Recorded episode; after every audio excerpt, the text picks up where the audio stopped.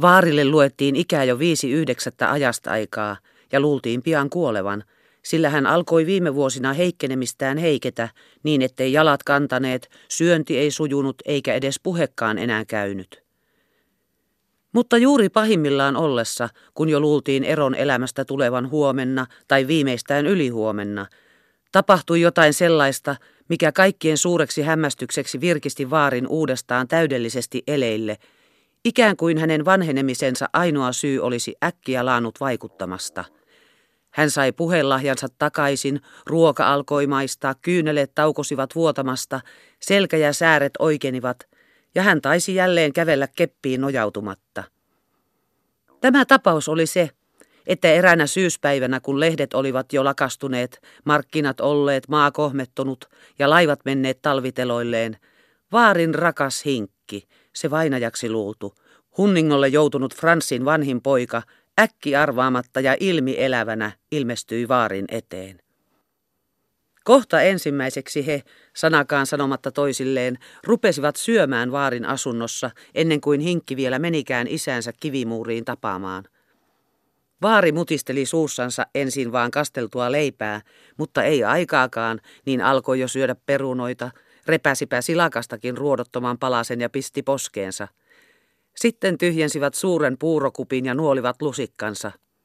Siitä hetkestä saakka vaari alkoi elpyä. Syötyä, Hinkki kertoi vaarille vähäsen. Hän oli seilailut kaikki maailman meret, käynyt kaikki kaupungit, ollut jossain Afrikan sodassa ja tiesi nyt jutella melkein yhtä paljon kuin vaari Siperian matkoiltaan. Hinkki kyseli myös vaarilta semmoista, mitä ei ennen ollut ymmärtänytkään kysellä. Tämä lähensi heitä jälleen entisillä ystävyyden siteillä, sillä Hinkki kyseli nyt myös maa-asioista. Hinkki oli pysynyt vanhana hinkkinä, tosin vähän tautien runtelemana, jotka olivat jättäneet jotain kuoppamaista töherrystä hänen kasvoihoonsa, mutta yhtä vilkkaana hän oli tullut, yhtä neuvokkaana ja yhtä valmiina kaikkiin asioihin. Frans oli hinkille hyvin kovana, tuskin tunnusti pojaksensa, käski asumaan vaarin kanssa pihan matalassa puurakennuksessa, jota kivimuuri peitti pimeään ja nokiseen varjoon, lähestyen sen ikkunoita ainoastaan kolmen jalan välimatkalle. Frans ei voinut tunnustaa pojakseen sellaista heittiötä, joka kaikki maailman metkut koettuansa ei ollut osannut hankkia itsellensä mitään omaisuutta. Jos Hinkki olisi tuonut matkoilta edes satakin dollaria, olisi Frans antanut hänelle kehotukseksi tuhannen. Mutta Hinkki ei tuonut roposen rahtuakaan. Frans ei tahtonut hänestä mitään tietää sen jälkeen, kun Hinkki ilmaisi taloudellisen tilansa. Mutta vaikka Frans olisi kaikkia virallisia muotoja seuraten julistanut hänet perinnöttömäksi, ei se seikka olisi tehnyt juuri mitään vaikutusta Hinkkiin, sillä Hinkki ei rakastanut rahoja lähimaillekaan niin kuin vapauttansa. Kun Frans, pakottaakseen Hinkin itsenäisesti ansaitsemaan, ei antanut hänelle edes tupakkirahoja, nautti Hinkki enemmän kuin pahotteli siitä, että sai olla taas täällä kotikaupungissaan kokonaan vapaana halukkina vapaasti keksimässä keinoja tupakki ja muun vehkeilyrahan saamiseen, isän aseman mitenkään sitomatta häntä. Hän tahtoi taas elää täyteläistä nykyisyyden elämäänsä tässä niin paljon muuttuneessa, niin suunnattomasti kasvaneessa ja niin lukemattomia uusia tilaisuuksia tarjoavassa suurkaupungissa, samaa elämää, jota oli lapsuudessa elänyt kaupungin vielä ollessa pikkukaupunkina. Oikein hinkki vetäsi syviä savuja kitaansa, kun ensimmäiset isänkirot kestettyänsä läksi tallustamaan näitä uusia asfalttikäytäviä. Suuri, sanomattoman ihana vapauden tunnelma täytti koko hinkin olennon. Ei ollut laivakapteenia, ei perämiehiä, ei hoidettavia purjeita, ei päivä, ei yövuoroja, ei ahdasta laivan kantta kävelläkseen – vaan vilkastuneen väekkään kaupungin kotoiset ja sittenkin niin vieraiksi käyneet kadut. Sen salaperäiset nurkat viettelivät hinkkiä paikasta paikkaan, vetivät, kutsuivat, aivan kuin joku haltija tai sanokaamme hinkin Jumala olisi taluttanut häntä ja yhä sanonut hänelle, katsos tätä ja katsos tuotakin paikkaa, Ja muistatko sitäkin sokkelia siellä Katajanokalla, tai vielä sitäkin siellä Hermannin kaupungilla, tai Sörnäisissä, tai siellä Töölön puolella? Ne paikat käytti hinkkiä hänen jumalansa ensin, sitten vasta vei keskemmälle kaupunkia. Meni kauniit viikonpäivät hinkiltä tähän alkajaisnuuskintaan, meni toinen viikko, meni kuukaus. Ei hän vaan mihinkään koukkuun tarttunut. Sillä juuri sitä tilaa, sitä hetkeä, jona ihminen ei vielä ole sidottu mihinkään, vaan vapaa ryhtymään mihin tahansa, juuri sitä tilaa hinkki enin rakastikin, eikä olisi siitä millään hennonnut luopua. Maailma esiintyi hänen silmissään kokoelmana tyhmyreitä, jotka kaikki olivat sitoneet itsensä johonkin määrätehtävään ja juoksivat ja hikoilivat, mutta eivät eläneet. Satamatyömiesten parvessa käydessään Hinkki tapasi monta tuttua, jotka häntä muistivat nuoruutensa parhaana toverina, samoin lautatarhoilla Sörnäisissä. Kone- ja siltatehtaalla hän myös vietti päivän, ja sielläkin hän pian sai nähdä, että liukkaimmat ja tunnetuimmat, joita koko muu sakki seurasi, olivat hänen vanhoja kasvattejaan ja katutovereitaan. Hinkki nimitteli nimiä ja kyseli, ja aina nousi huuto ja hälinä miesten joukossa, sillä kaikki tunsivat juuri hänen nimittämänsä ja tiesivät suosituimmiksi veijareiksi. Monessa paikassa ja monella työmaalla oli niinä päivinä puhe hinkistä. Vanhat kertoivat nuoremmille asioita, joita nämä suu auki kuuntelivat. Kaikista niistä toimista ja työpaikoista, joita toverit hänelle tarjosivat, kilvan koettaen saada hinkki omalle työmaalleen, ei hän paljonkaan viitsinyt kuunnella – Ainoa ehdotus, jolle hän hetkeksi korvansa kallisti, oli vanhoilla virkaheitolla poliiseilla ja juoppuudesta rangaistuilla veronkantomiehillä. Niillä oli oma järjestetty sakkinsa ja tarkoitti toimi kaikenlaisten maksujen ja ulostekojen kiristämistä rikkailta leskeiltä väärennettyjen verolippujen ja hakupaperien avulla. Mutta ei hän siihenkään lopulta suostunut, koska tällä sakilla oli ankarat säännöt ja tarkat rahanjakomääräykset. Asianajo ammatti, jota hänelle myöskin tarjottiin, ei häntä miellyttänyt. Täsmällisen ajanmäärän vuoksi, jona piti joka aamu olla poliisikamarissa juopoilta ja varkailta asioita ottamassa. Kaikki vahtimestarin paikat hän hylkäsi järkenään, ei ottanut edes kuuleviin korviin, vaikka monessakin olisi ollut mitä loistavin tilaisuus sivutuloihin. Ei. Vaan suurinta ja pitkällisintä huomiota herätti hinkissä pelastusarmeija. Se oli Hinkille jotakin aivan uutta ja kiinnitti sen tähden hänen mieltänsä sangen suuresti. Ensi kerran Hinkki näki tämän armeijan sen marssiessa torvia toitottaen ja suurta rumpua paukuttaen pitkän sillan yli. Ne on poikia, ajatteli Hinkki. Eipä tämmöistä minun aikanani ollutkaan. Ja seurasi kulkuetta uteliaana heidän kokoushuoneelleen. Täällä Hinkki vaipui silmilleen rukouksiin, niin kuin kaikki muutkin, ja otti viereensä neitosen, joka tuli kysymään, tunteeko hän Jeesuksen. Hinkki vakuutti tuntevansa hyvin Jeesuksen, ja istuutuen kaulatuksin penkin eteen he antautuivat hartaihin rukouksiin. Venyvien, itkevien rukousääniensä keskeltä Hinkki äkkiä muuttuneella äänellä kysyi neitoseltaan – Paljonko palkkaa annetaan armeijan luutnantille?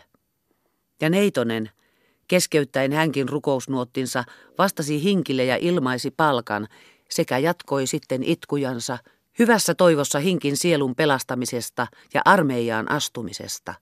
Sillä pitää hän ihmisen vähän maallisestakin palkasta tiedustella. Hinkki otti tytön morsiammeksensa sillä mielenkiintonsa kasvoi kasvamistaan ja hän tahtoi tutkia armeijan asiat perin pohjin. Näiden tutkimustensa aikana hän pelasi kaiken aikaa myös isänsä edessä hurskasta. Frans uskoi vihdoin pojassa tapahtuneen suuren kääntymyksen, ja kun itsekin oli jumalinen ja kävi joka pyhä kirkossa, miellytti häntä tämä asia sanomattomasti, ja hän teetti hinkille hienot vaatteet ja tarjosi siistin asuinhuoneen kivimuurissaan – ja vähän rahaa. Näetkös, näetkös, että sinun käy hyvin, kun vaan uskot, iloitsi Morsian korviin asti Hinkkiin rakastuneena. Hinkki alkoi olla jotenkin selvillä pelastusarmeijan perustuksista. Paljon yhteistä hän kyllä huomasi oman uskonsa ja heidän uskonsa välillä. Nämäkin ihmiset näet hänen mielestään elivät, sillä ei heillä ollut entisyyttä eikä liioin tulevaisuutta mielessään, vaan he kukoistivat jokaisen päivän paisteessa semmoisena kuin kukin päivä oli. Eikä hinkillä olisi ollut mitään sitä vastaan, että olisi ruvennut heidän kanssansa kukoistamaan ja vielä päälliseksi päässyt kuolemansa jälkeen iänkaikkiseen autuuteen. Mutta siinä oli yksi arveluttava ja paha kohta. He kyllä sanoivat tekevänsä Jeesuksen tahtoa, mutta lähemmin tarkastellessa tottelivatkin kaikki omia kapteenejansa, jotka tottelivat jotakin kenraalia. Tämä seikka oli hinkistä nähden ratkaiseva.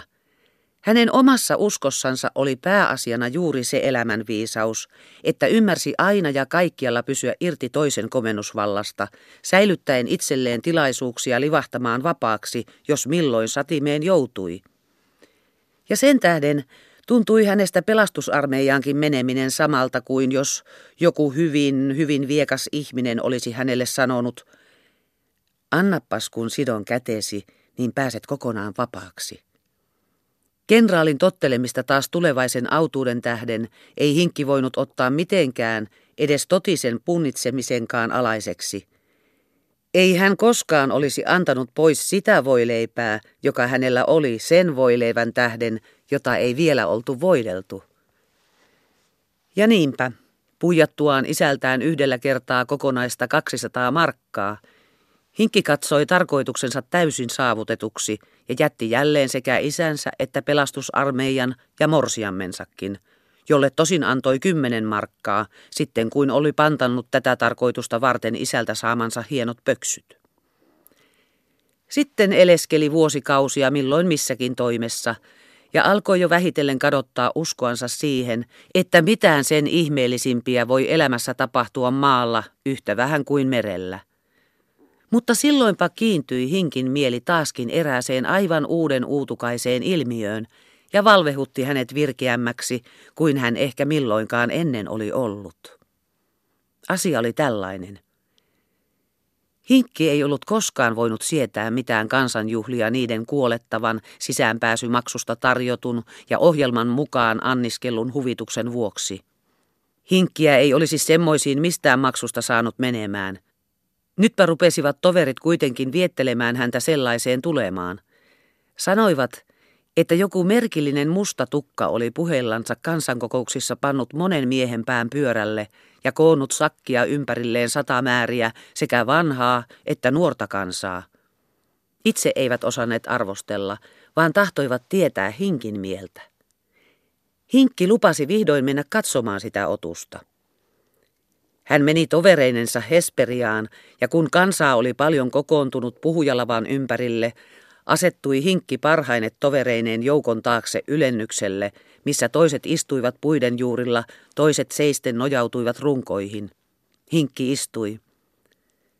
Hänen etensä asettui selin puhujaan joukko miehiä, jotka paljon mieluummin tahtoivat nähdä hinkin kasvoihin, tietääkseen mitä hinkki meinasi puheesta – kuin itse puhujaa kuunnella. Kun mustatukka vihdoin nousi puhujalavalle ja uteliaisuuden ja ihastuksen sohina kävi yli suuren väkijoukon, haukotteli hinkki silmänsä vetisiksi jo pelkästä ajatuksestakin, että hänen piti nyt ruveta puhetta kuuntelemaan. Älä nuku, hinkki, kylläs kohta saat kuulla, sanoivat miehet. Mutta hinkki haukotteli vielä leveämmästi ja miehet purskahtivat nauramaan. Vasta sitten kuin ensimmäinen hyvähuudon volina kajahti tantereelta, heräsi hinkkikin uneliaisuudestaan. Mitä piruja se oikein poraa, sanoi hän ja pystympään istuen höristi korvansa. Mustatukan silmät säkenöivät tulta, pitkät suortuvat hulmusivat tuulessa ja kädet ilmaa syleilivät. Mutta puheen sisällyksestä ei tahtonut selvää saada ihmeellisten sanojen vuoksi, joita hän suustansa päästeli. Se käskee työväen omaa sanomalehteä laittamaan, selitti joku miehistä.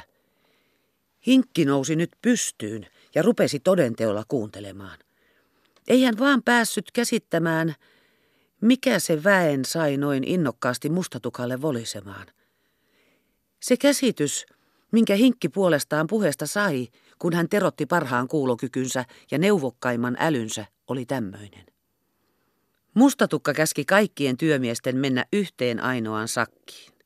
Niin, että uusperilaiset ja Tokan miehet, Sinebrykovin miehet ja Sokeritehtaan miehet, Hietalahden sahamiehet ja Sörnäisten sahamiehet, jotka kaikki olivat keskenään ennen hurjasti tapelleet, nyt tekisivät sovinnon ja menisivät kaikkia herroja vastaan. Mutta ilman puukkoja, sanoi mustatukka. Poliisi vie sun putkaan, huusi hinkki väen takaa puun juurelta, ja miehet purskahtivat nauruun. Ainoastaan ne, jotka olivat lähinnä puhujalavan ympärillä, kääntyivät ja puivat nyrkkiä meluoville. Mutta ikään kuin vastaten hinkin välihuutoon, mustatukka sai nyt vasta oikein tuulta siipiinsä. Poliisiko? Mikä on poliisi? puhui hän. Poliisi on sama Suomen poika kuin jokainen meistä, sama työmies, joka niin kuin jokainen muu työmies on rahan edestä myynyt työvoimansa herroille – mutta kun sosialismi pääsee leviämään, kun jokainen kerran ymmärtää, ettemme ainoata ja kalleinta, mitä työmies omistaa, nimittäin työvoimiamme, saa kaupata niin kuin markkinatavaraa, silloin poliisikin tulee meidän puolellemme, silloin me vaadimme, ja me saamme oikeuden äänestää joka mies kansan yhteistä onnea koskevissa asioissa, ja silloin me äänestämme kaikki työn välineet, kaikki ne tehtaat, jotka nyt idässä ja lännessä savujansa meidän ympärillämme tupruttavat, me äänestämme ne kansan yhteiseksi omaisuudeksi, josta älköön kenkään suurempaa palkkaa nostako kuin minkä hän työllänsä ansaitsee. Silloin me äänestämme veljeyden ja tasa-arvon valtakunnan maan päälle. Silloin me Tule paukku Viaporista, huusi taas hinkki. Kaikki väki äimistyi ensin sanattomaksi, ja puhujakin jäi ikään kuin sammaltelemaan yhtyen yleiseen äänettömyyteen. Sillä niin olivat kaikki nämä kaupungin lapset tottuneet Viaporin aina näkyviin sotavalleihin ja kaduilla marssiviin sotamiehiin, etteivät he milloinkaan tulleet ajatelleeksikaan mitään kaupunkia kohden tähdätyn pommituksen mahdollisuutta sieltä päin. Mutta heti kun odottamaton ajatus ehti heille selvitä, remahti väki nauruun. Mustatukka ei ollut kauan aikaa hämillänsä. Pian hän kokosi yhteen käteen jälleen kaikki puheensa langat ja viritti entistäkin tulisemmalla innolla nuottinsa – Yhteen liittyminen on voimaa, huusi hän. Hinkki huokasi, istui jälleen puun juurelle ja sanoi lähimmillensä, se on heikko järkinen. Eikä hän enää kertaakaan keskeyttänyt puhujaa, vaan tämä pääsi täyteen vauhtiinsa, ja pian olivat Hinkin vastaväitteet unohdetut poliisineen ja viaporineen. Mitä siinä auttoi Hinkin selitellä puhetta järjettömäksi? Niin kuin meren hyöky, aalto aaltoa ajaen, levisi uuden uskon innostus laumaan. Jo alkoivat hinkin lähimmätkin kääntää kasvonsa hänestä puhujaan päin. Toiset nousivat ja hänen ympäriltänsä hajoten tunkeutuivat lähemmäksi puhujalavaa. Kun hinkki katsahti sivullensa, ei siinä ollut hänen rinnallaan enää kuin hänen uskollinen seuraajansa muurarin sälli. Ja toisella puolella peltisepän sälli – joka vasta pyrki hinkin suosioon. Ilman mitään tappelua, ilman mitään ovelaa kaappausta, pelkällä suun porinalla oli mustatukka vienyt puolelleen hinkin lauman ja jättänyt hänet yksinäiseksi kuin kuikan meren tyhjille kallioille. Paljon, paljon oli maailmaan sillä aikaa uutta tullut. Mutta maltahan sinä mustatukka. Yhteen liittyminen on voimaa, huusi mustatukka huutamistaan, ja rupesi nyt toista kautta todistamaan tätä mahtilausettansa. Täällä koetti joku äsken, sanoi hän, saada naurajoita puolellensa pommitusta uhkaamalla. Viapori, mitä on viapori, sanon minä hänelle nytkin. Se on kourallinen samoja työmiehiä, vaikka vaan toiskielisiä, jotka niin kuin me meidän herroillemme myyvät työvoimansa heidän herroillensa, mutta se kipinä, jota minä koetan tuleksi puhaltaa täällä, se on, uskokaa minua, jo ilmiliekissä muualla. Kerran kaikki kansat omistavat sosialismin, ja kuka silloin? Kuka silloin, sanon minä, lataa tykin ja laukasee sen? Kuka ampuu köyhälistön riveihin?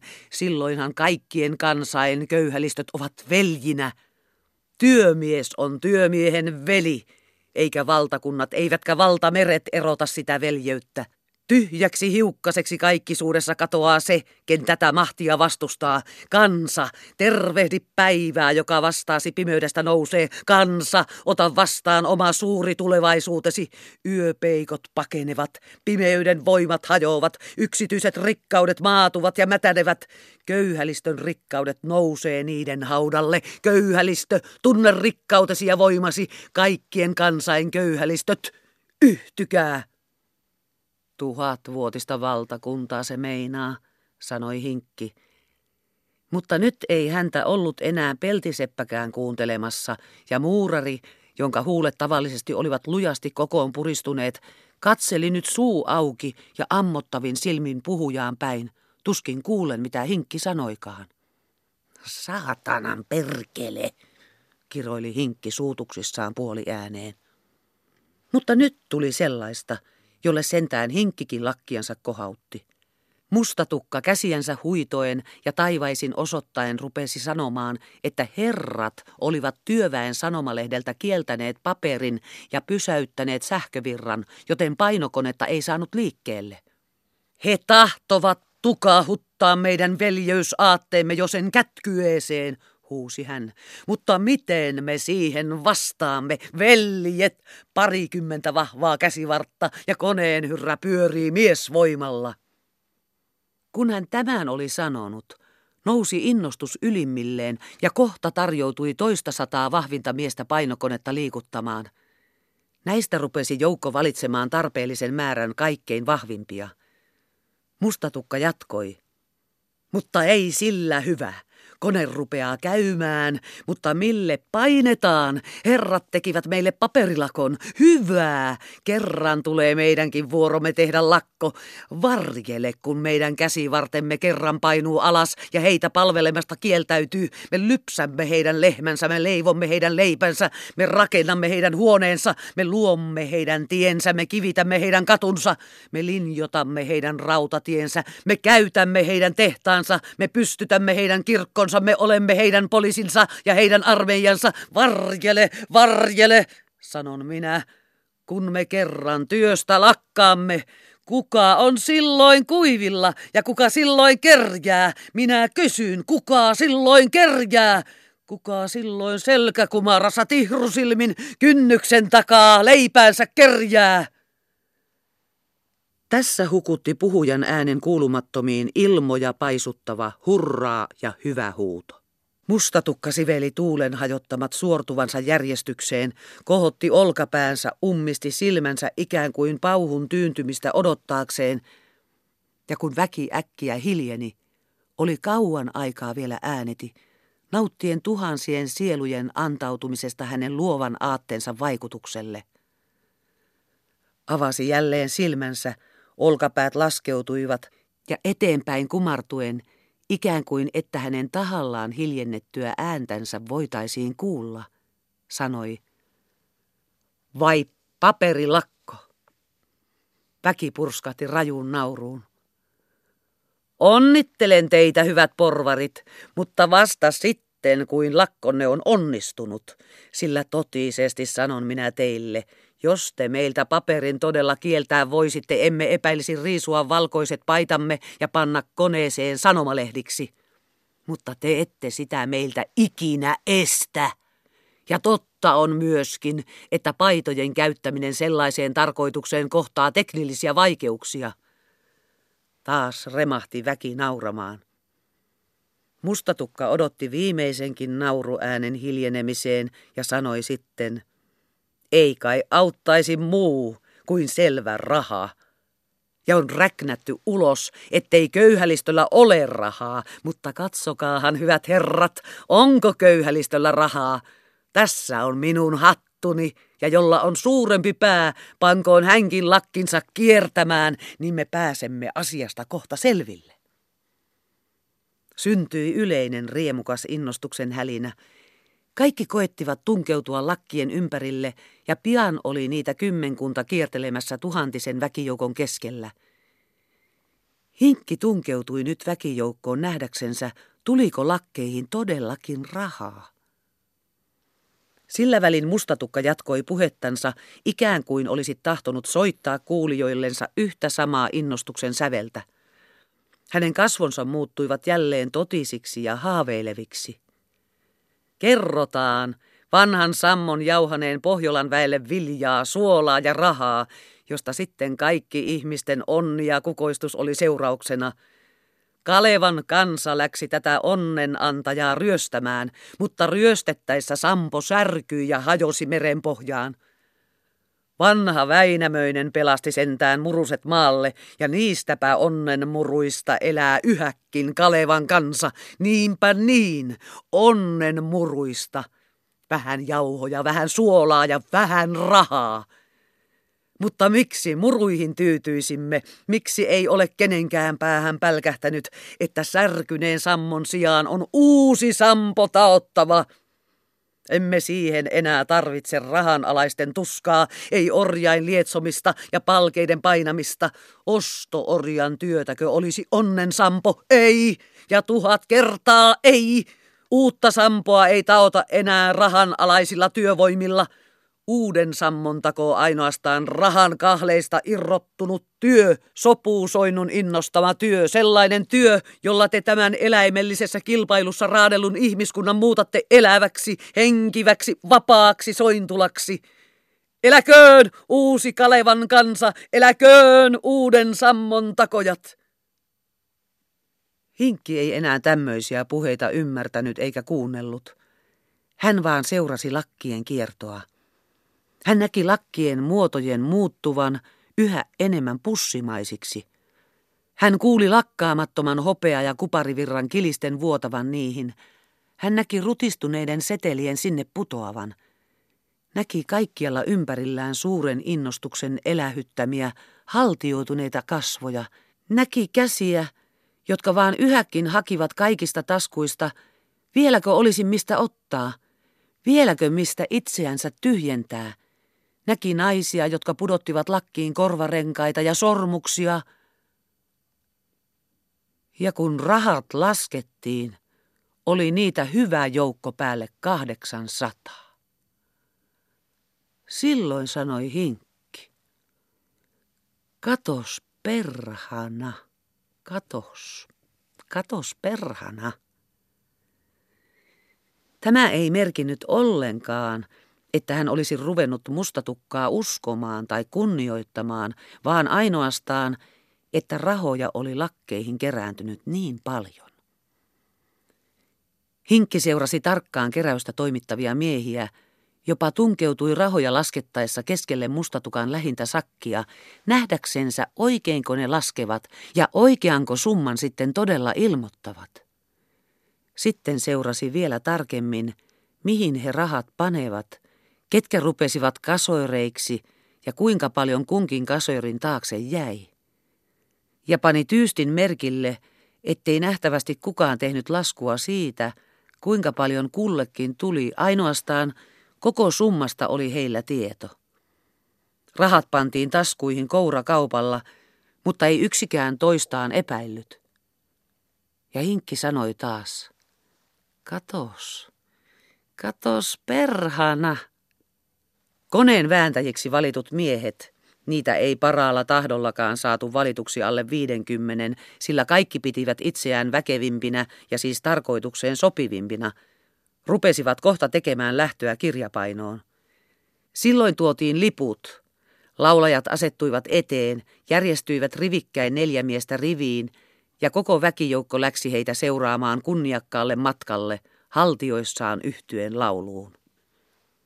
Hinkki oli mennyt edelle aikaisemmin, ja jo lähestyessään kaupungin kivikatua kuuli laulun takaansa ja näki kulkujen tulevan liehuvine punalippuineen. Hän alkoi kulkea hitaammin, mietiskellen erotusta näiden ja pelastusarmeijalaisten välillä, jotka myöskin kuljeskelivat noin musiikin kanssa pitkin katuja.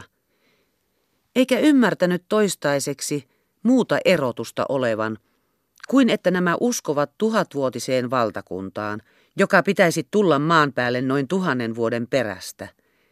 Mutta pelastusarmeijalaisten valtakunta tulee taivaasta ja pikemmin, koska se tulee kohta kuoleman jälkeen. Molemmissa uskoissa oli Hinkin mielestä paljon enemmän yhtäläisyyksiä kuin eroavaisuuksia.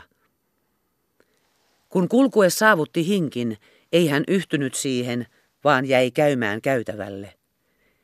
Tätä ohimenoa eivät kulkuessa olevat hinkin toverit voineet kestää rivien ja tahtiin lätkähtelevien jalkain vuoksi, vaan häpeissään tippuivat yksitellen laulun tahtiin marssivista riveistä ja takaatullen yhtyivät epätahdissa kävelevään hinkkiin, pannen enin osa kädet housun taskuihin niin kuin oli hänellä. Saatanan sammon takojat, sanoi joku heistä ja rupesivat hinkille haukkumaan mustatukkaa, kilvotellen kuka mehevimmin haukkua osaisi. Mutta hinkki hoki vaan heillekin sitä samaa. Katos perhana, katos, katos perhana. Miehet joutuivat kahden vaiheelle.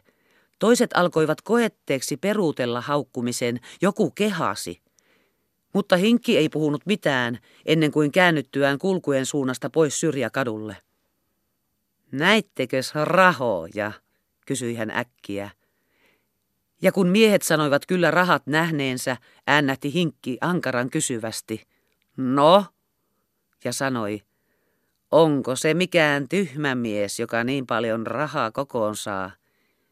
Miehet myönsivät, että sellainen oli monelle viisaallekin aivan mahdotonta. Ottakaa siis vaaripojat, sanoi hinkki, merkitsevästi silmäkulmainsa alta heihin katsahtaen ja Niines sanoineen erkani heistä sillä kertaa. Hän alkoi nyt käydä kaikissa mahdollisissa kokouksissa ja tilaisuuksissa, missä vaan tiesi mustatukan liikkuvan. Omista tovereistaan hän silloin vielä pysyi paremminkin erossa kuin otti mukaansa. Kulki yksin, hiljaa hissuksin. Kuunteli hartaasti, ei puhunut mitään. Pani kaikki muistiin. Iltasilla – Kokouksista palattuaan lueskeli myöhään yöhön pieniä punakantisia kirjasia. Vaarille sanoi, nyt saatte pian nähdä, että maat ostetaan veneojalaisille vapaiksi. Vaari ei tosin uskonut, mutta pani muistiin nämä hinkin sanat ja hetken, milloin ne sanotut olivat. Ajan tultua hinkki meni sakkinsa kanssa ryssän kasarmin taakse ja rupesi heille siellä sanomaan – että nyt täytyy mennä oppiin. He sanoivat, mihin oppiin sinä meitä aikamiehiä käsket? Hinkki vastasi, mustatukan oppiin minä teitä käsken. He ihmettelivät suuresti näitä hinkin sanoja. Mitä sinä meitä mustatukan oppiin käsket? Emmehän taida lukea, emmekä kirjoittaa, Hinkki sanoi. Oppikaa ensin minulta, mitä minä taidan ja antoi heille kirjasia ja rupesi opettamaan heille aapista ahkerasti, milloin kotonansa kirjoituttaen heillä puustaavia, milloin taas lukemista harjoittaen kaartin kallioilla, missä he mahallansa loikoen piirissä, päät yhteen koottuina, taidossansa kilpailen vuoron perään lukivat ja sitten kuulivat hinkiltä arvostelun. Eikä mennyt puoli vuotta – niin he jo osasivat lukea ja kirjoittaa ja paljon uusia asioita tunsivat niistä samaisista hinkin kirjasista. Ja puhuivat Karl Marxista ja kapitaalista ja tuotannosta, kysynnästä, tarjonnasta ja kaikkiin hinkin viekkaihin kysymyksiin osasivat vastata taidokkaasti kompastumatta. Sillä eivät hinkin miehet olleet kollopäitä, ei semmoisia ollut koskaan hinkin ympärillä – vaan joskin korttipelissä ja juopottelussa ja kaiken karvaisessa nurkkavehkeilyssä turmeltuneita oli monta, niin sentään kaikki olivat älyltänsä aina kaikkein terävimpiä, mitä suuressa kaupungissa löytyi. Ja kun Hinkki huomasi heidät taitaviksi, sanoi hän, nyt menkää mustatukan oppiin ja hinkin miehet alkoivat kulkea kokouksista kokouksiin ja oppivat mustatukasta kaikki hänen sanansa. Siihen aikaan mustatukka rupesi suurentamaan lehteänsä, sillä hän tahtoi asiaansa yhä laajemmalle levittää. Mutta hän istui taitamattomien keskellä, eikä taitomiehiä lisääntynyt niin nopeasti kuin hän olisi tahtonut asiansa ilmiliekkiin puhaltaa. Sen tähden, kun hinkin miehet tulivat hänen ympärillensä ja hän heidän älynsä huomasi, ihastui hän kohta suuresti ja sanoi, tämmöisiä miehiäpä minä juuri tarvitsinkin. Ja otti kohta heidät viereensä ja teki heidät asiansa etuvartioiksi ja opetti heille kaikki, mitä itse tiesi ja ymmärsi. Ja pian he nousivat hänen sanoillansa puhumaan kansan keskuuteen ja puhuivat yhtä voimallisesti kuin mustatukka. Ja mustatukan asia, hinkinsakin käsiin tultuansa, alkoi levitä ennen tuntemattomalla vauhdilla ja täytti pian koko kaupungin. Mutta Hinkki itse kyllästyi tähänkin, tai oikeastaan näki, että se, jota hän omenoita varastaakseen oli olallensa nostanut, olikin hänen puustaan omenat syönyt. Rupesivat hänelle itsellensä kovin koppaviksi, kohta kun saivat kovan paidan kaulaansa. Hinkillä oli aina vaan pehmeä siniraitainen. Meni hän sentään kerran heidän lehteänsä katsomaan. Olisi luullut menevänsä vähän niin kuin isäntänä omaan talonsa. Tuli sisälle. Istuu peltiseppä itse pöydän ääressä, kirjojen takana suutupessa. Hinkki istuu sohvalle. Ei suju puhe. Sanoo, no, mitenkäs hurisee? Ei hurisekaan, vastaa Sälli. Hinkki nousee koko seinän ylettyvää kirjahyllyä tähystelemään, katselee ainakin puolen tuntia – ei vaan lähde sanaa tuppisulta sälliltä. Tulee toisia miehiä, aikovat istua punaiselle sohvalle, silloin sälli tiuskasee. Ei tässä ole koko maailman kokouspaikka. Nousevat miehet ja puolta lyhempinä omaa pituuttansa kyyröstävät ulos. Niiden joukossa hinkki. Toisia oli kaulusniekkoja sellaisia, ettei kadullakaan tunteneet. Malta sälli, ajatteli Hinkki. Mutta ei Hinkki tätä tappiotaan sen syvemmälti ottanut. Hän tiesi jo ennestään, että rahat aina tekevät ihmisiä herroiksi, eikä se siis ollut hänelle mitään uutta. Hänen omat ajatuksensa ja tiedon halunsa liikkuivat jo kokonaan muualla. Kun vaari kysyi, kuinka nyt olivat asiat, vastasi Hinkki. Odottakaa vähän ja rupesi jotain ihmeellistä hommaamaan poliisikamarissa, joka siihen aikaan oli joutunut ryssien haltuun. Ja vaari odotti tyynesti, sillä hän tiesi, että suuret tapaukset aina pyörivät hinkin ympärillä, missä ikinä se liikkuukin. Eikä mennytkään monta aikaa, niin vaari jo taas sai nähdä ihmeitä. Eräänä kauniina päivänä hinkki ilmestyy hänen matalaan asuntonsa – niin komeassa ja kiiltävässä puvussa, että ellei vaari olisi miestä kohta hinkiksi tuntenut, olisi voinut luulla esivallan vihdoin löytäneen vanhan Siperian karkulaisen tästä pimeästä piilosta Franssin kivimuurin takaa hämähäkin verkkoisten ikkunain hämärästä ja tulleen hakemaan takaisin Siperiaan vietäväksi. Mutta vaari tunsi hinkin kohta, ja kuten aina kaikkien merkillisyyksien edellä, he rupesivat nytkin ensin syömään – Hinkki söi sillä kertaa tavattoman paljon ja kauan, eikä koko aikana kuin hänen suunsa ruuan puremisessa kävi puhunut mitään. Joten vaarilla oli hyvä aika kaikin puolin tarkastella hinkkinsä uutta pukua. Musta takki ylettyi lähes polviin asti. Takaa se oli vyön kohdalla poimuissa. Jaloissa oli hyvin väljät siniset roimahousut, niin että pussina putosivat puoliväliin pitkävartisia saappaita – Olkapäillä oli keltanyöripalmikot ja oikean olan yli roikkui nahkahihnasta pitkän pitkä vaskihelapää miekka, jota hinkki syönnin aikana piti seisomassa polviensa välissä nojallaan. Toiset hihnat kävivät vasemman olan yli. Lakiin oli pannut tuolin alle. Siinä oli suuri kiiltävä lippa, leveä vanne ja päällimmäisenä niin kuin vaatteen alle koholleen pingotettu lautanen, jossa helotti ihmeellinen pyöreä töherrys. Syötyä vaari työnsi tuolinsa kauemmaksi pöydän luota, pani kämmenensä polvilleen ja heiskauttaen sormellaan hinkkiin päin naurahtamisella kysyi, mitä tämä nyt kaikki merkitsi. Se naurahtaminen kysyi vielä sitä, että muistiko Hinkki luvanneensa kerran ruveta poliisiksi, jotta he epäilyksiltä turvattuina voisivat ryhtyä väärän rahan valmistamiseen. Hinkki ymmärsi hyvin vaarin mykän kysymyksen. Vastaukseksi ja osoittaakseen, että hänellä oli nyt mielessä jotain vielä parempaa kuin rahan tekeminen onkaan, Hinkki alkoi rauhallisesti avata merkillistä nahkakoteloa, joka oli hänen vyöllään, ja veti esiin välkähtelevän pistoolin ynnä patruunalaukun kovilla patruunilla täytetyn. Kaksitoista, sanoi Hinkki osoittaen revolveriinsa ja nousi ja ampui seinään. Sen jälkeen hän vuoli tikun ja pistäen seinään näytti vaarille, että kuula oli mennyt läpi. Ja kun he katsoivat ikkunaan, oli vielä kivimuurissakin räiskäyttänyt suuren loven tiileen. Hinkki pani revolverin ja patruunat takaisin koteloon ja ripusti jälleen vyölleen. Sitten veti hän miekan tupesta ja kauan aikaa haki, mihin esineeseen voisi sen voimaa koetella. Otti vihdoin vaarin vuoteesta sylttäytyneen tyynyn, vivutti kädellään, heitti ilmaan ja ihmeellisen ketterällä miekan iskulla halkasi kahtia, antaen siten aivan epäämättömästi sitovan todistuksen, että samanlaisella iskulla voisi katkaista myöskin ihmispään.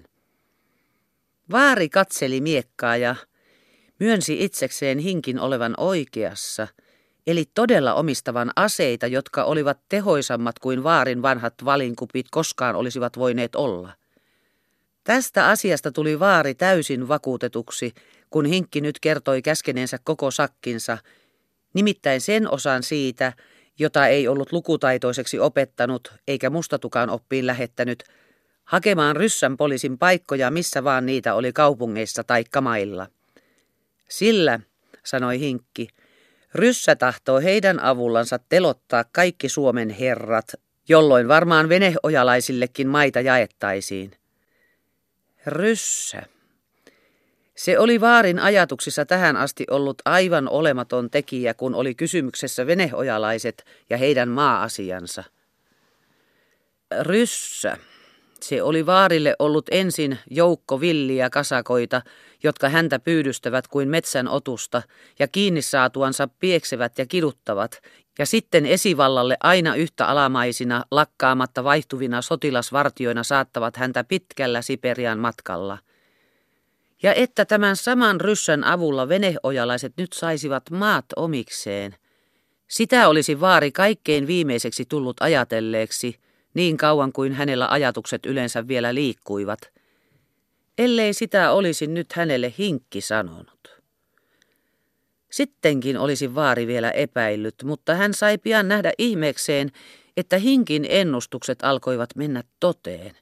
Sillä ryssä ajoi maasta pois suuren joukon korkeimpia herroja, ja Frans oli kertonut vielä karkotettavan paljon enemmänkin. Joten vaari rupesi uskomaan – ettei hinkki ollut suotta ryhtynyt sellaiseen toimeen, jossa piti olla määrätunnit kamarilla ja pakkasellakin passissa seista. Muuten oli hinkin odottamaton astuminen säännölliselle virkauralle suuresti kaikkien sukulaistensa mieleen, kaikkien muiden, paitsi ei kapteenin, joka julmasti rypisti silmäkulmansa asiasta tiedon saatuaan. He olivat ani harvoin koko tällä ajalla tavanneet toisiansa, eikä vielä kertaakaan silmästä silmään kahden kesken. Hinkkikö vältti häntä vai hän hinkkiä, siitä ei kapteeni ollut itsekään selvillä. Ensi kerran he näin tapasivat toisensa vasta monen vuoden kuluttua hinkin palaamisesta meriltä. Se tapahtui seuraavalla tapaa. Eräänä kesäaamuna kapteeni meni karttoinensa kaartin kallioille – tarkastellaksensa siltä suunnalta Viaporin linnotusta ja erittäinkin muutamien ulkosaarten asemaa. Hänen suuri työnsä, Viaporin strategisen aseman kaikinpuolinen määritteleminen ja erikoisesti sen merkitykseen nähden laivaston nojakohtana, alkoi olla suunnilleen valmiina. Kaikki oli hänen mietinnössään käsitelty, mitä tarkimmalla huolella, ei yksikään, Kaikkein vähäpätöisimmältäkään näyttävä erikoisuus ollut jäänyt huomioon ottamatta. Puuttui ainoastaan viimeisin viimeistely, muutamien lauserakenteiden muodosteleminen. Mutta tämähän oli ainoastaan toinen puoli hänelle uskotusta tehtävästä. Toinen puoli oli vallankumouksen valmisteleminen vaikuttamalla paikallisen väestön käsityskantaan. Ja tämä puoli. Kapteeni huokasi syvään. Tämä puoli asiasta oli niin hyvin kuin kokonaan alullekaan panematta. Se oli sentään ainakin, ainakin yhtä tärkeä puoli kuin nämä hänen strategiset piirustuksensa ja laskelmansa. Yhtä tärkeä, mutta ei suinkaan yhtä hauska.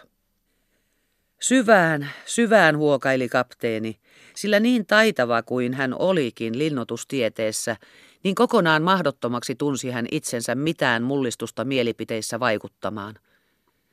Mutta aika rupesi jo olemaan täpärällä, sillä viisi viiva kahdeksan vuotta oli hänelle annettu, mutta yhdeksäs oli jo menossa. Mitä sivistyneeseen säätyyn tulee, niin oli hän täällä Suomessa aivan kuin erämaassa yksin – mitään Vasileja tai Natalia Fjodorovnoja ei ollut, eikä edes erämään kaukaisena kangastuksena luvannut tulla. Lainkuuliaisuus, kansankirkko, perustuslakien pyhyys. Jos semmoisen pyhyyden viereen asettui, kun hän tuli salkkukainalossa senatista tai muusta virastosta kävelläkseen puoli tuntia esplanaadilla, ja jos koetti kääntää puhetta vallankumoukseen tai esimerkiksi sanoi, prostitutsioni on hävitettävä – niin se kohta alkoi pitää ihmistä toisarvoisena olentona, ainakin peräti kuolleena kaikelle, mikä kuului totiseen valtiolliseen maailmaan, ja katsella aivan kuin hänen vieressään olisi kulkenut 16-ikäinen lyseolainen. Vielä enemmän toivottomaksi oli kapteenille näyttäytynyt koskaan herättää alempaa kansanluokkaa vallankumoukseen – Tehtyään turhat yrityksensä saada edes omaisensa käsittämään olevien olojen nurinkurisuutta, saati sitten tunnustamaan vallankumouksen mahdollisuutta tai edes tarpeellisuuttakaan. Kapteeni tuli heihin nähden jo kohta alusta pitäen siihen käsitykseen, että sellaisten ihmisten silmiä ei voi avata mikään muu kuin vallankumous itse. Kun kerran nämä kentät jylisevät, kun kerran jyrähtää vallankumouksen ukkonen, niin se on tärisyttävä heitä siihen määrään, että he yhdellä kertaa näkevät kaikki. Sekä olojen kierouden että myös uuden ajan mahdollisuuden. Tähän johtopäätökseen tultuansa hän oli jättänyt sekä Franssin että äidin kokonaan rauhaan, ja ainoastaan Kertun kanssa oli alkupuolella heidän avioliittoansa tuimanlaisia otteluja. Kerttu yhä jatkoi kirkonkäyntiään joka pyhä, niin kuin Eno Franskin – ja piti kapteenin mielipiteitä useimmiten, kun ei ollut kysymyksessä kaikkein totisin keskustelu, pelkkänä hassutuksena, mutta kaikkein totisimmissa keskusteluissa sanoi niiden mielipiteiden osoittavan Hanneksessa nöyryyden puutetta. Tämä väite nöyryyden puutteesta, se saikin aikaan kuumimmat törmäykset heidän välillänsä. Sillä kapteeni oli sitä mieltä, että päinvastoin juuri porvarillinen elämäntapa osoitti nöyryyden puutetta – ei tosin mitään Jumalaa, vaan toisia ihmisiä kohtaan. Tähän sanoi Kerttu aina. Pitää olla rikkaita, sillä mistäs köyhät muuten työtä saisi. Joka lause sai kapteenin melkein aina tarttumaan raivokkaana tukkaansa, voimatta mitään vastata, sillä hänen oli mahdoton löytää semmoisia sanoja, joista Kerttu olisi voinut tämän asian ymmärtää. Eli toisin sanoen suomalaisia sanoja siihen, Natalia Fjodorovnan selitykseen, jonka mukaan köyhät olivat pakotetut palvelemaan rikkaita eikä köyhiä. Ja että vallankumouksen tarkoitus juuri oli aikaansaada, että semmoinen pakko häviäisi. Jos hän koitti joskus voittaa raivonsa ja koreasti antautua tämän asian selittämiseen Kertulle, niin Kerttu rupesi ilmeisesti ajattelemaan jotain puku- tai talouskysymyksiä – eikä näyttänyt pitävän enää keskustelua niitä kysymyksiä tärkeämpänä. Tai sitten sanoa tokaisi, täytyy olla nöyrä. Ja niin oltiin taas kiertämässä samaa ympyrää. Kaikesta tästä huolimatta Kerttu oli äärettömän hyvä ja viehättävä. Ja kun heillä oli jo monta lasta ja nämä alkoivat kasvaa ja talouspuuhiakin Kertulle yhä enemmän karttui, harvenivat törmäykset harvenemistaan ja yhä enemmän alavallotti se elämän mahdollisuus, jossa vallankumouksellinen ja kirkossa kävijä kulkivat käsi kädessä. Vieläpä pelkästä ystävyydestä antoivat toisillensa suuta. Kaiken summa oli, että ei ollut ainoastaan naimisiin mennessään kapteeni suostunut johonkin vähäpätöiseen vihkimiskysymykseen, vaan koko hänen muukin elämänsä vähitellen ja varmaan oli askel askeleelta suistunut porvarillisen elämäntavan uralle. Lapset kävivät tavallista herraskoulua, saivat pianotunteja, palvelustyttö tiskasi, kiillotti kengät ja veivasi mankelia – Tämän asian seurauksena taas oli, että kapteeni erottui vähitellen kokonaan siitä alemmasta kansanluokasta, jossa hänen olisi pitänyt myöskin vallankumousta valmistaa. Se työ oli epätoivoisin kaikesta, sillä sielläkin kaikki ajattelivat joko niin kuin äiti, Frans ja Kerttu. Täytyy olla rikkaita, että köyhät saisi työtä. Taikka niin kuin hinkki, että täytyy olla rikkaita, sillä ketä muuten pettäisi.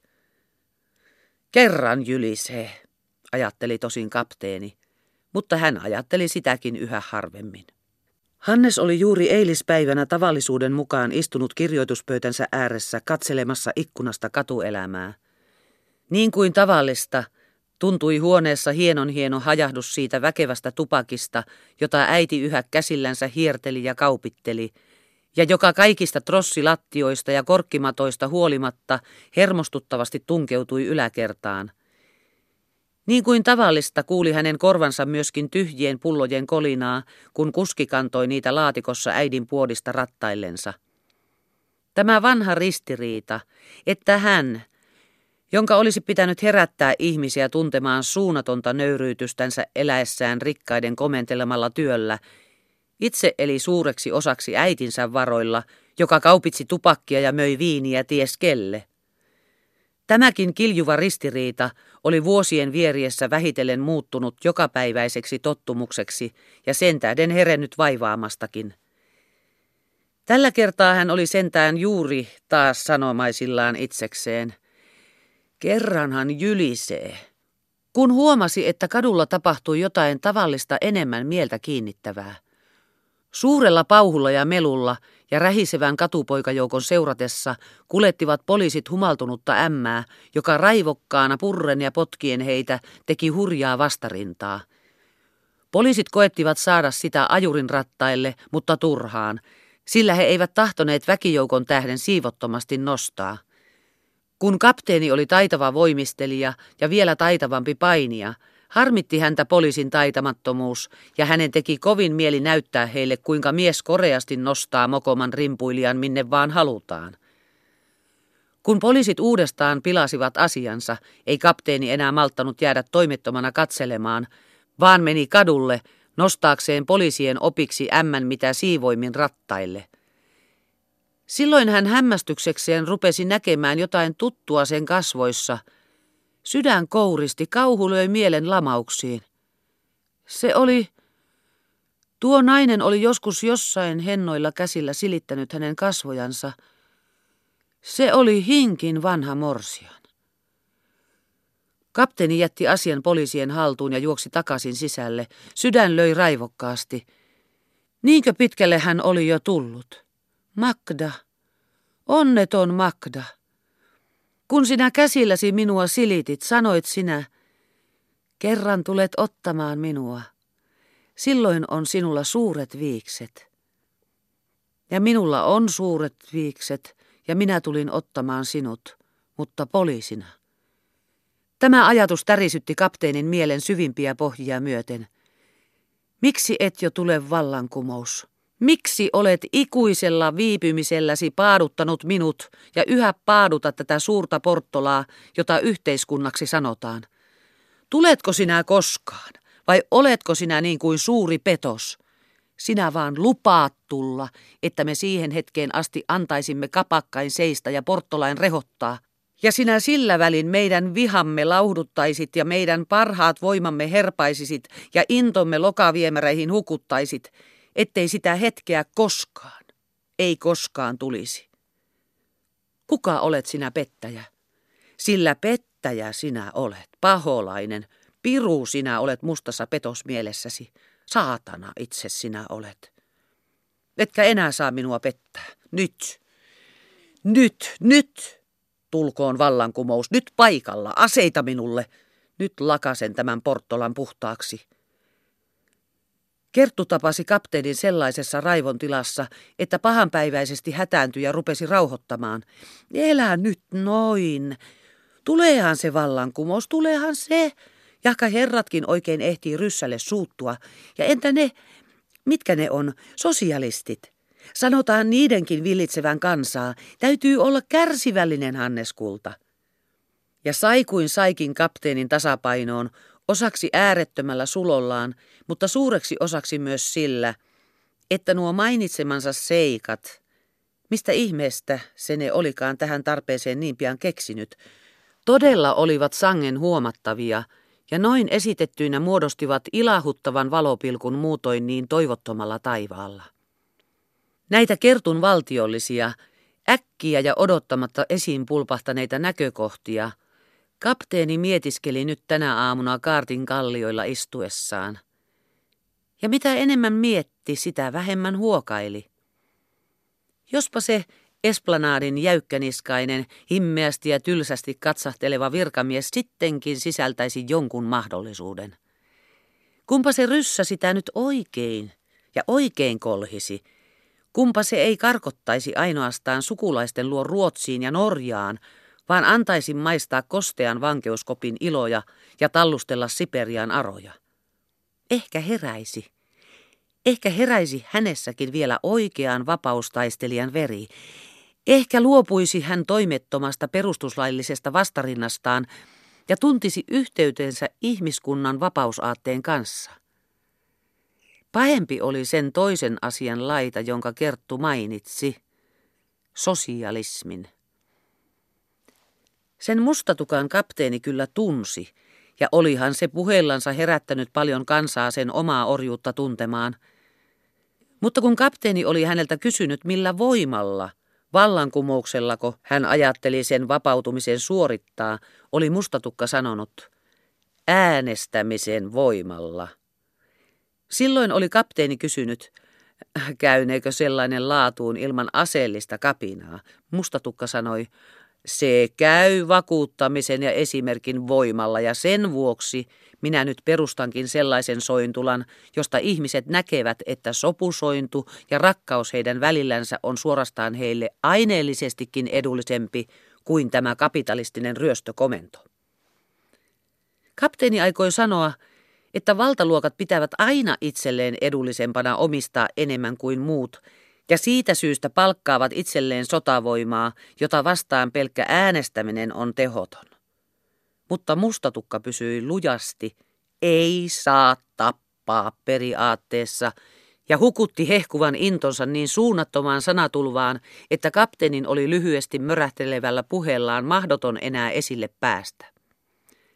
Sittemmin, kun ryssä oli alkanut ahdistaa, olikin mustatukka jättänyt kaikki asiat oppilaittensa käsiin ja, toiset sanoivat näiden kyllästyneen häneen, lähtenyt toiseen, vapaampaan maan osaan perustamaan sellaista kapitaalitonta siirtolaa, josta oli puhunut.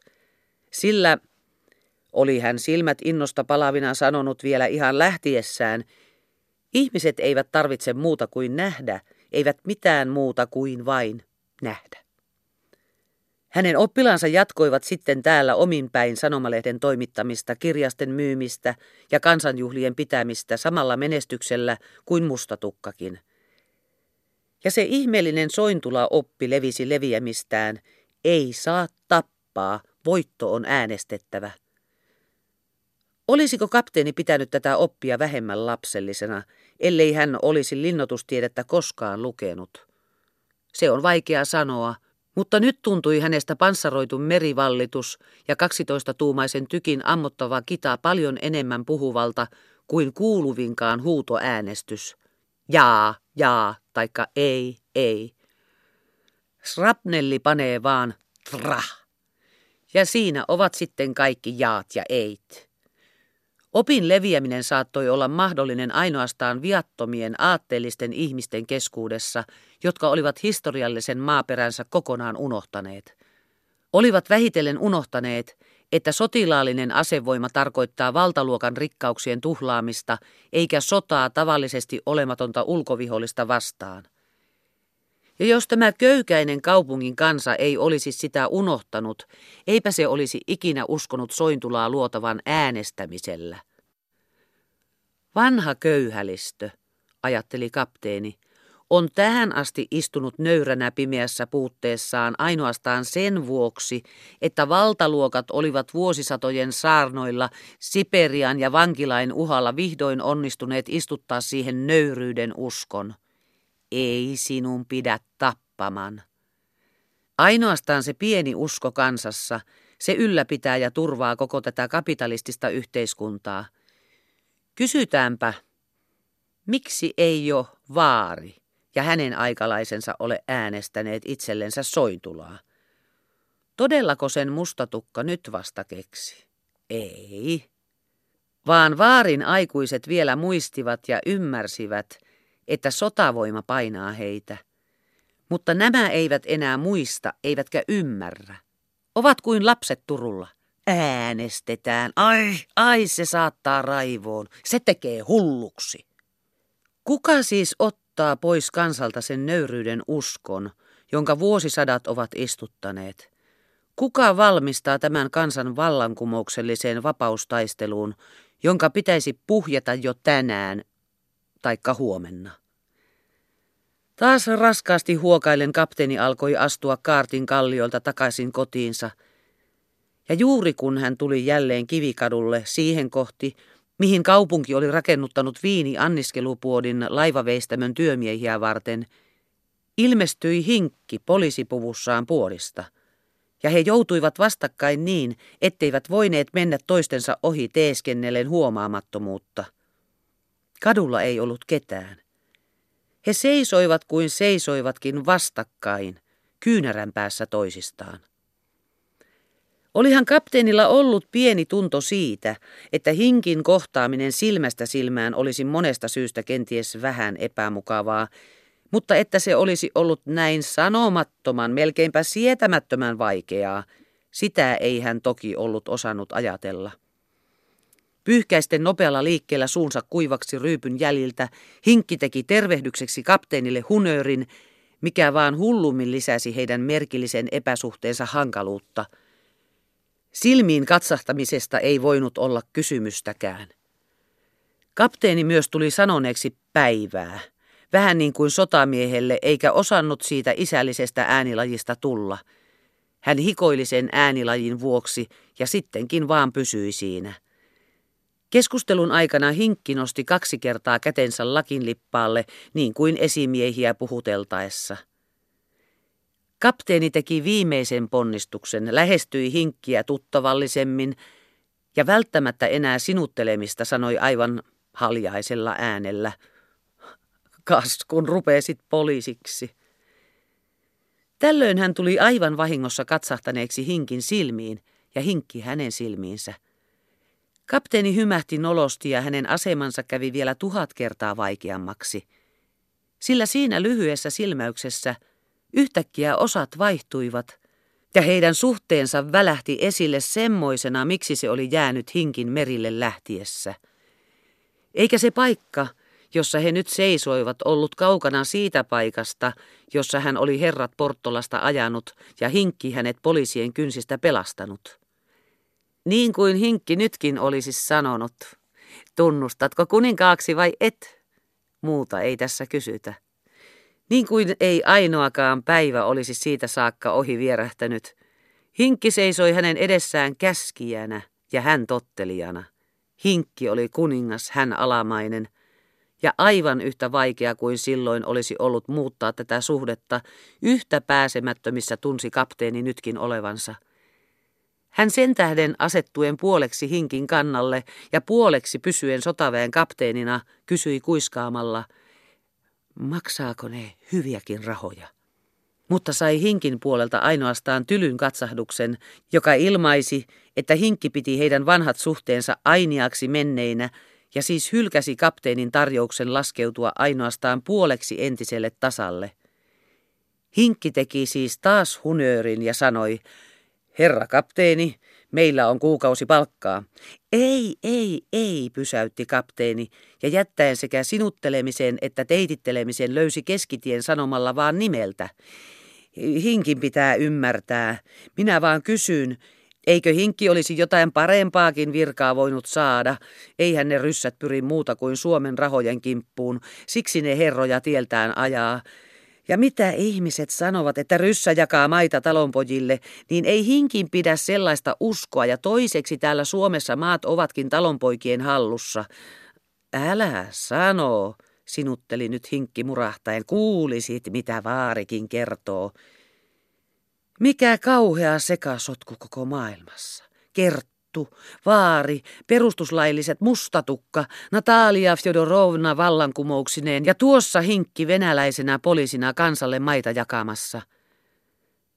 Voimakas rakkauden laine tulvahti kapteenin sydämestä hinkkiä kohtaan. Hän aikoi jo lähestyä hinkkiä kuiskatakseen hänen korvaansa sanan, joka varmaan heti olisi nostanut hinkin mielen tahmeasta humalasta, pannut hänessä joka jänteen vireille ja luonut heidän välillensä ystävyyden, tuhat kertaa puhtaamman ja rehellisemmän kuin milloinkaan oli heidän välillänsä ollut.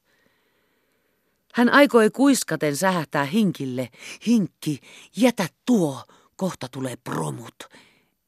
Promut merkitsi heidän vanhalla koulukielellensä julkista kapinaa opettajistoa vastaan, esimerkiksi tuolien ulosviskelemisellä, ikkunain särkemisellä ynnä muulla sellaisella.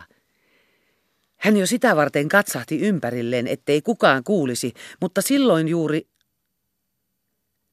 muuan suunniltaan joutunut akka juoksi heidän eteensä ja rupesi hengästyneenä sekaisesti selittämään jotain kauheata tapahtuneen kaupungilla, senaatissa, sisällä rappusissa, oli tullut, oli seisonut, oli tervehtinyt, oli ampunut.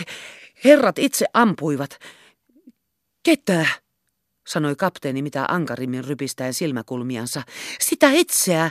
Näin omin silmin, kun kantoivat kirurgiin.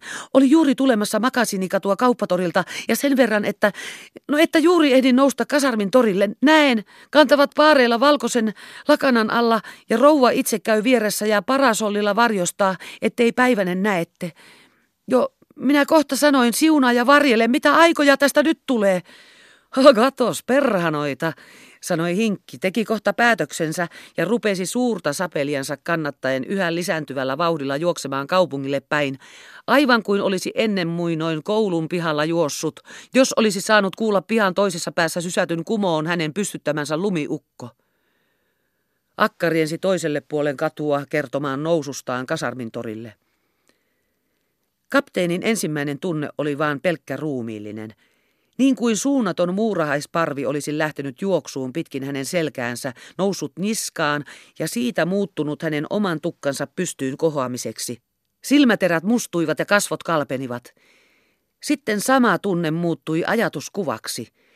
Niin kuin kauan jonakin matalana lätäkkönä seisunut aika olisi elävänä voimana koonnut siipensä ja lähtenyt liikkeelle – Tulevaisuuden kaukaiset sadut muuttuivat nykyisyyden leimuaviksi liekeiksi. Nyt, nyt se tuli, ajatteli kapteeni tietämättä itsekään vielä, mikä se tuli. Hän vaan tiesi, että tullut oli se, mikä teki haaveesta toden ja oli ikuisiksi lähtemätöntä, niin kuin kirveen isku kaadettavan puun juureen. Vasta pitkän ajan kuluttua puhkesi ajatuskuva elävään sananmuotoon. Kuka ottaa kansalta sen nöyryyden uskon, huusin minä äsken voimatona itselleni, ja olisinko aavistanut, että he sen itse minun puolestani tekevät. Mutta kun kapteeni heräsi ajatuksistansa, juoksi kansaa jo kaikilta kadunkulmilta keskikaupungille päin.